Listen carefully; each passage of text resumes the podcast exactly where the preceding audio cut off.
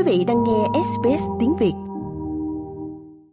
Vịnh Spencer ở Nam Úc đã được gọi là giỏ hải sản của Úc. Nó cung cấp cá và động vật giáp sát, tức tôm hay cua, mỗi năm khoảng 238 triệu đô la thông qua một loạt các hoạt động chăn nuôi hải sản và đánh bắt thương mại.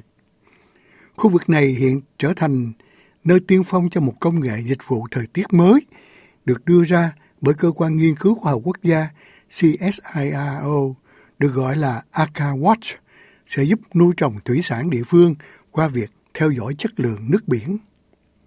Tiến sĩ Nago Cherukuru của CSIRO là nhà khoa học chính trong dự án thí điểm.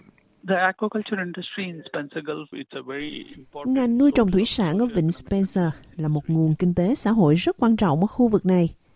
Aquawatch đã chọn thí điểm này phần lớn để hỗ trợ ngành công nghiệp bằng cách cung cấp thông tin chất lượng nước, giúp ích cho doanh nghiệp của họ. Chúng tôi đặc biệt chọn Spencer Gulf vì những vấn đề lâu dài có ở đây, chất lượng nước cũng như mối liên hệ của nó với quá trình nuôi trồng thủy sản. Được biết, kế hoạch Akawatch Úc Châu nhằm mục đích cung cấp thông tin chất lượng nước đáng tin cậy và chính xác trong thời gian thực và cũng đang phát triển một tính năng dự báo cho phép các trang trại nuôi cá bảo vệ nguồn cá của họ trước. Tiến sĩ Chirukuru giải thích cách thu thập thông tin đó.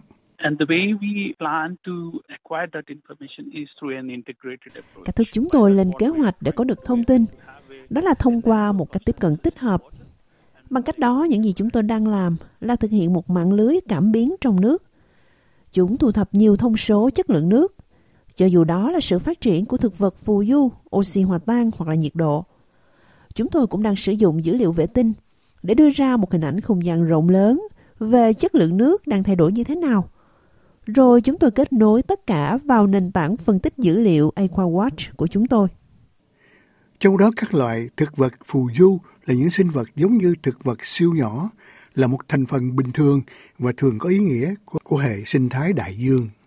Tuy nhiên, một số điều kiện thời tiết tạo ra sự gia tăng của, của các loài có hại hơn được gọi là tảo nở hoa, có thể làm hỏng và giết chết cá và động vật giáp sát thông qua việc tiết độc tố và làm cạn kiệt oxy cho các sinh vật. Bà Kristen Ruff, giám đốc nghiên cứu của Hiệp hội Công nghiệp Cá ngừ Vây Xanh Nam Úc cho biết, khi những sự kiện này xảy ra, điều quan trọng là người nuôi cá phải biết sớm để có thể làm hết sức mình hầu bảo vệ nguồn hải sản. Khi những tình huống đó xảy ra, bạn thực sự muốn được cảnh báo càng sớm càng tốt để có thể bắt đầu các phương cách để không bị mất cá. Vì vậy, có hệ thống AquaWatch sẽ cho phép người nuôi của chúng tôi truy cập thông tin tại thời điểm mà họ cần. Nhưng với dự báo thì cũng sẽ cho phép họ đưa ra quyết định về các điều kiện mà họ có thể gặp phải trong thời gian từ 2 đến 3 ngày. Bà cho biết các hệ thống cảnh báo hiện tại rất kém hiệu quả và tốn nhiều công sức so với các bản cập nhật thường xuyên của Akawatch cứ sau 15 phút. Đối với ngành cá ngừ thì chúng tôi đã theo dõi chất lượng nước trong một thời gian rất là dài. Đây là một công việc rất tốn công sức và mất rất là nhiều thời gian cùng với kỹ năng nữa. Có một hệ thống AquaQuart sẽ đơn giản hóa tất cả những điều đó, nhưng lợi ích rộng lớn hơn là nếu một hệ thống như thế có thể đặt trên một quy mô rộng lớn hơn nhiều thì chúng ta có thể hiểu rõ hơn về một số quy trình lớn hơn đang thúc đẩy những gì đang xảy ra hiện nay ở vùng ven biển. Được biết, CSIRO cũng đang thử nghiệm công nghệ tiên phong này tại bốn địa điểm khác trên khắp New South Wales và Queensland, bao gồm rặng san hô Great Barriers. Tiến sĩ Cherukuru cho biết Akawas sẽ được mở rộng ra nhiều khu vực hơn trên cả nước trong những năm tới.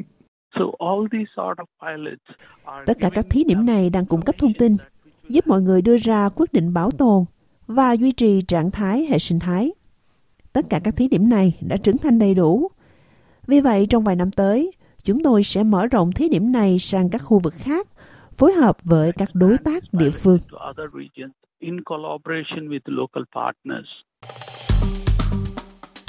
Like, share, comment Hãy đồng hành cùng SBS tiếng Việt trên Facebook.